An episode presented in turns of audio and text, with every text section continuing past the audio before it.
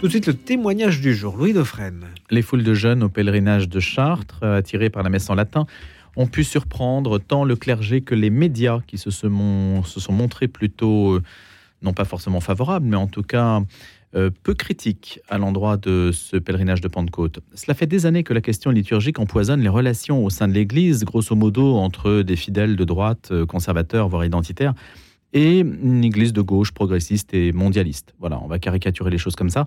Quoi qu'on pense de ces épithètes qui sont agaçants et par nature non catholiques, faut-il le préciser, il faut essayer de sortir par le haut de ce sujet sensible où la liturgie apparaît comme un point de fixation, un point de division.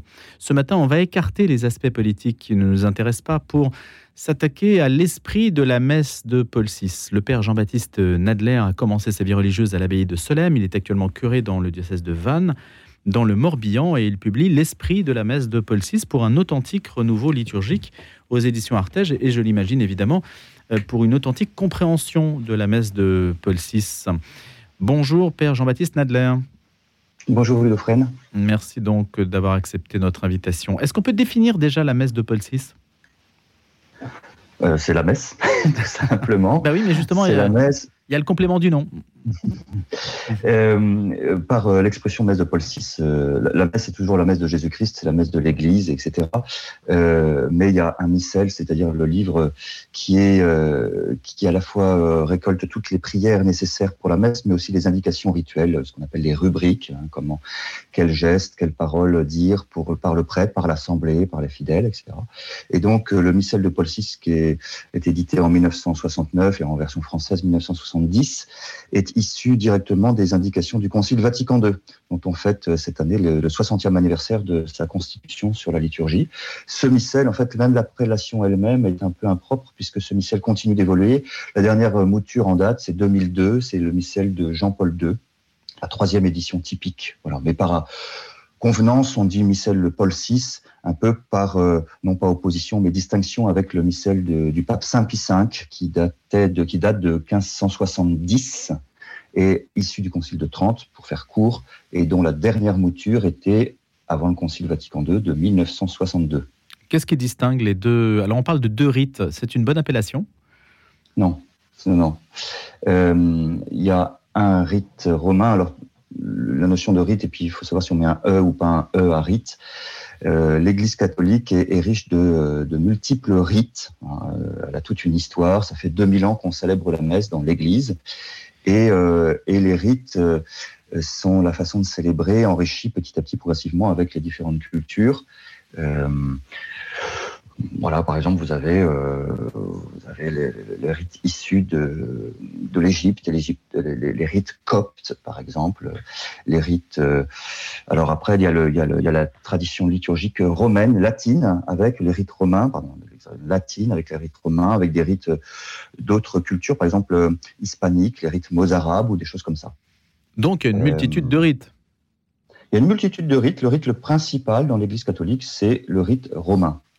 Hmm. Et donc, si je si j'essaie d'expliquer pour les personnes qui connaissent assez peu la question, il y a donc une sorte de conflit à l'intérieur de l'Église latine. On pourrait dire ça. Oui, oui. C'est alors conflit, c'est voir par la, la dimension euh, un peu négative la chose, mais il y a une espèce de bizarrerie. Là.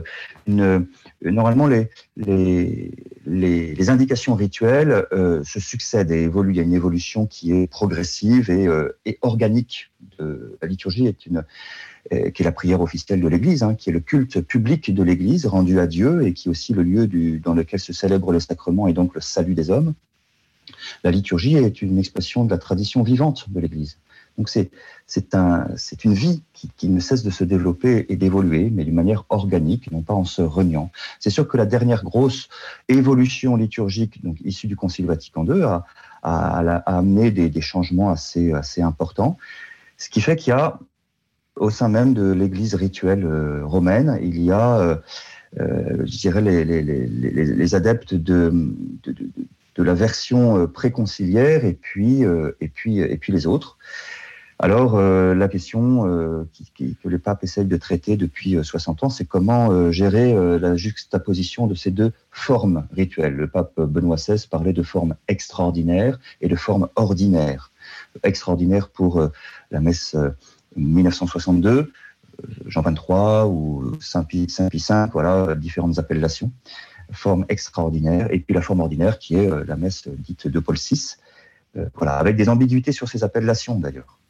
Il y a beaucoup, euh, Père Jean-Baptiste Nadler, d'ambiguïté. Honnêtement, pour le grand public, c'est très difficile à, comprendre ces subtilités. Ce qu'on a pu constater ce week-end, c'est que, comme je le disais en introduction, vous avez des jeunes qui ne connaissent rien au Concile Vatican II nécessairement, qui sont complètement en dehors de ces histoires et qui sont attirés par l'ancienne forme, la, messe dite en latin, ce qui d'ailleurs est une aberration parce que la messe de Paul VI peut aussi être en latin. Donc c'est très très euh, intrigant. C'est ça qui intrigue à l'heure où je parle, c'est ça qui a intrigué les médias. Qu'est-ce que vous dites là-dessus? C'est vrai que c'est une, espèce de, forêt un peu inextricable. Euh, en fait, c'est logique que ce soit pas immédiatement compréhensible dans le sens où il y a 2000 ans d'histoire de la liturgie et qui est une histoire extrêmement riche. Et donc, euh, à moins d'être un hyper spécialiste, parfois il faut simplifier un peu les choses. Moi, je ne suis pas du tout un hyper spécialiste. Je suis curé de paroisse, je célèbre la messe euh, tous les jours. Je célèbre la messe avec, euh, avec les paroissiens et c'est une immense joie. Et, euh, donc d'ailleurs, ce livre que j'ai écrit, ce ne veut pas un livre de spécialiste, d'un spécialiste pour des spécialistes, mais d'un curé de paroisse pour, pour à la fois ses confrères et aussi fraternellement, et aussi pour les paroissiens. bien sûr qu'on s'y perd un peu. Il faut éviter surtout les, caricatures un peu binaires. Oui, la messe avant le concile Vatican II est nécessairement euh, en latin, quoique même là, il faudrait euh, voir des exceptions, mais elle est principalement en latin. Mais la messe d'après le concile, elle est aussi normalement en latin, même si le concile Vatican II a permis qu'il y ait davantage de la langue de l'Assemblée qui soit introduite, et puis petit à petit, il y a davantage de la langue de l'Assemblée. Mais ça, c'est pas le point essentiel, même si ça manifeste un point essentiel voulu par le concile, qui est une meilleure participation à la liturgie et à la messe. L'idée, euh, la grande différence aussi, hein, pour ceux qui nous écoutent, c'est que le prêtre, dans un cas, est, dos au peuple et dans un autre cas, est face au peuple. C'est ça la principale différence. Eh ben, oui et non, en fait. Non dans les textes, oui dans la pratique.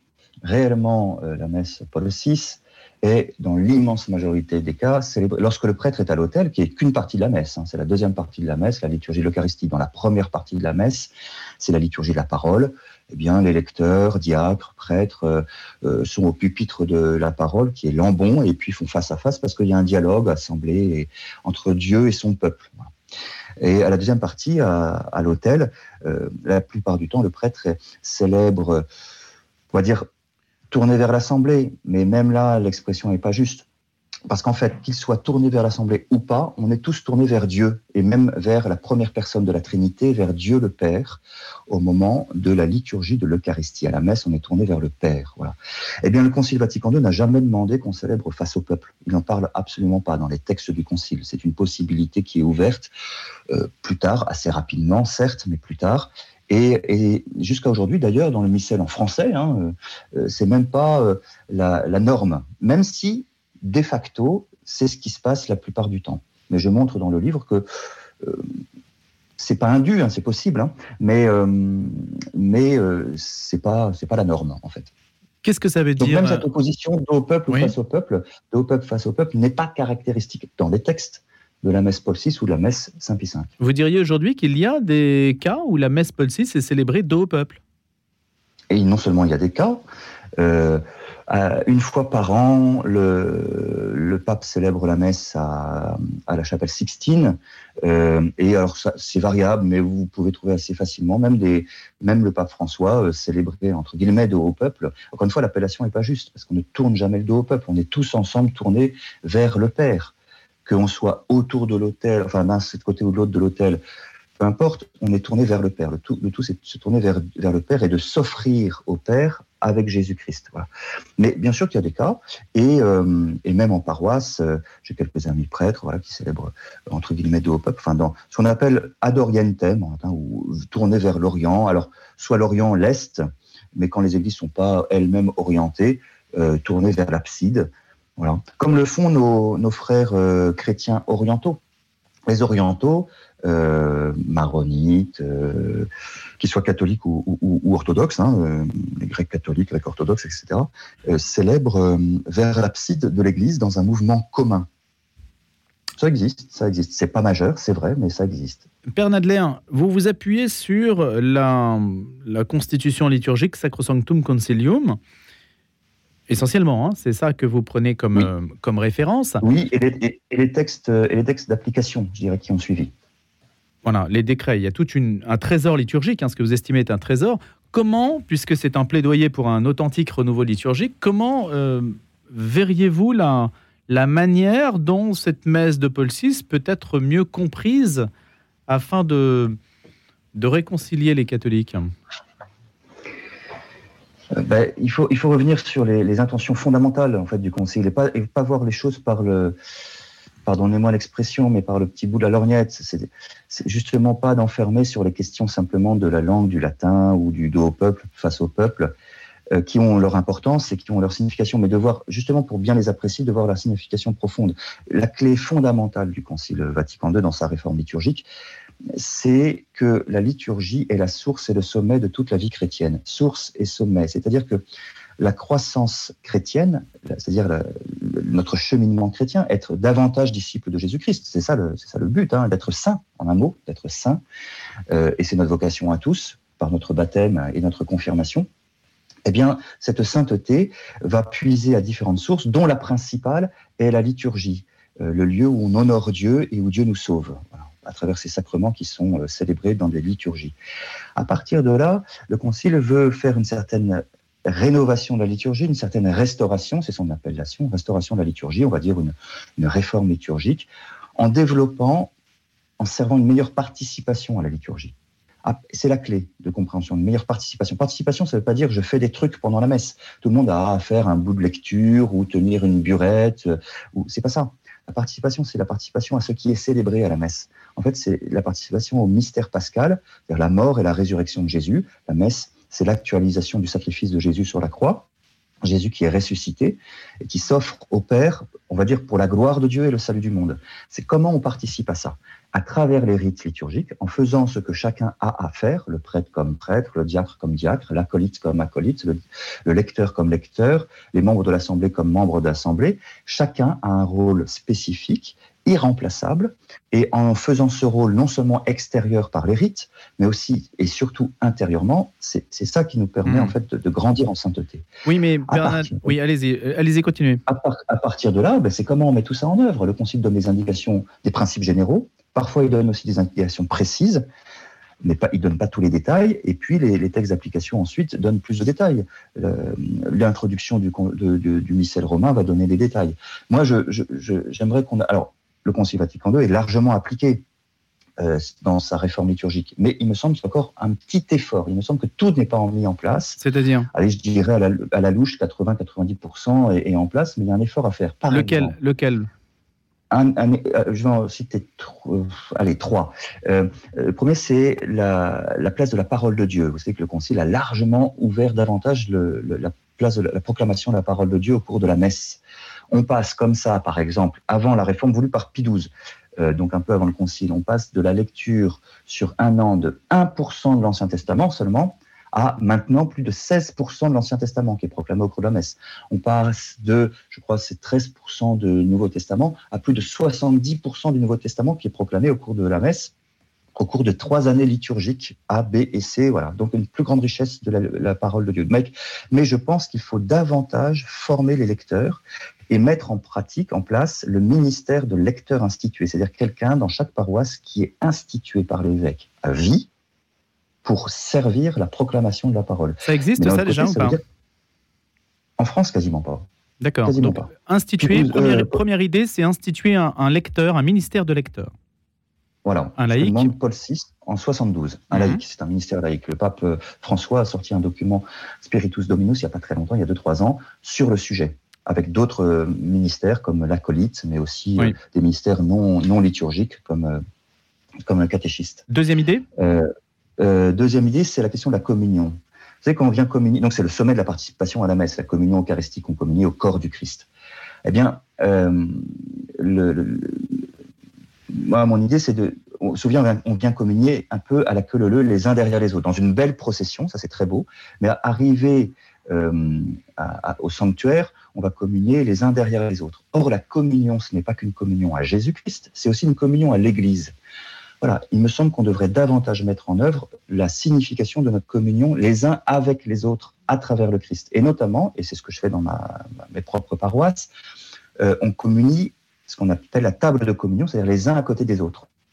Hein, le long de la marche du sanctuaire, on est les uns à côté des autres, non pas les uns derrière les autres. Pour manifester davantage en communiant au Christ, on communie les uns aux autres et pour développer la dimension communautaire de la liturgie, ce que demande le Concile Vatican II.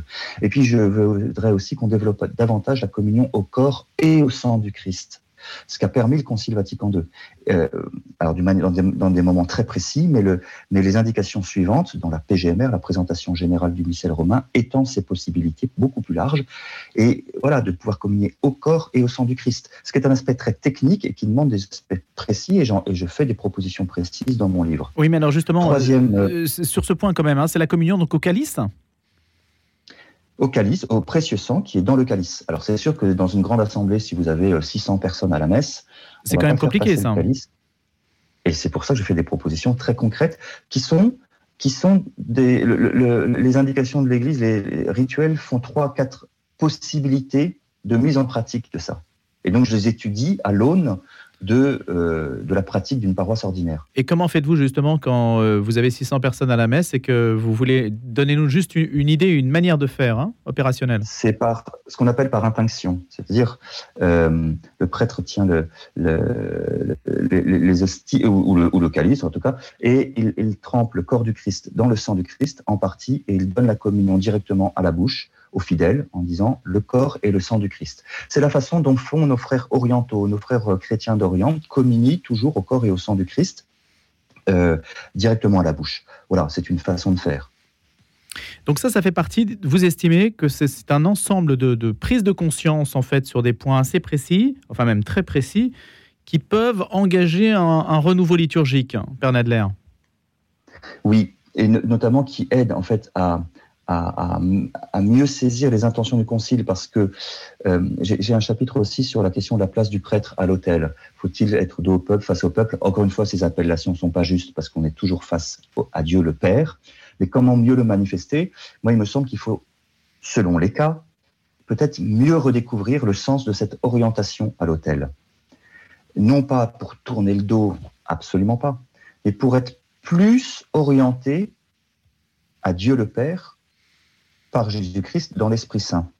Et par là, peut-être à être moins centré sur le prêtre.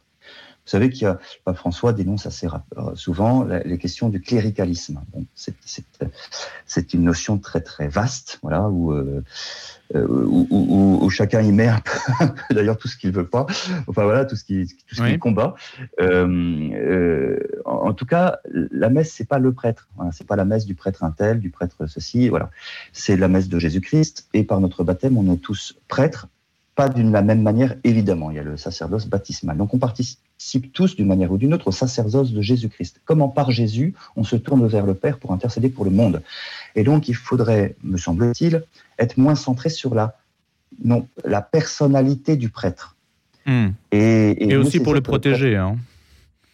Et aussi, il y, a un texte des évêques de France. Très rapidement, Père de 1956 qui explique euh, à, cette période où on commençait à célébrer un peu face au peuple, euh, et ils disent, euh, les évêques, ah, mais attention parce qu'en fait, ça peut vraiment perturber et pas aider à célébrer la à, mieux suivre la messe parce qu'on va être dérangé par les mimiques du prêtre, on va se centrer sur le prêtre, et, et, c'est très juste en fait. Merci beaucoup. de de, mieux comprendre en fait les intentions du concile et donc de mieux mettre en œuvre cette réforme liturgique et euh, les fruits escomptés. On a bien compris l'esprit dans lequel vous, vous entrepreniez cette démarche qui est à retrouver dans l'esprit de la messe de Paul VI aux éditions Artege. Je précise que vous avez été euh, religieux à l'abbaye de Solem et que vous êtes devenu prêtre de la communauté de l'Emmanuel à Vannes, dans le Morbihan. Merci d'avoir été notre invité euh, ce matin, de nous avoir fait partager ces réflexions.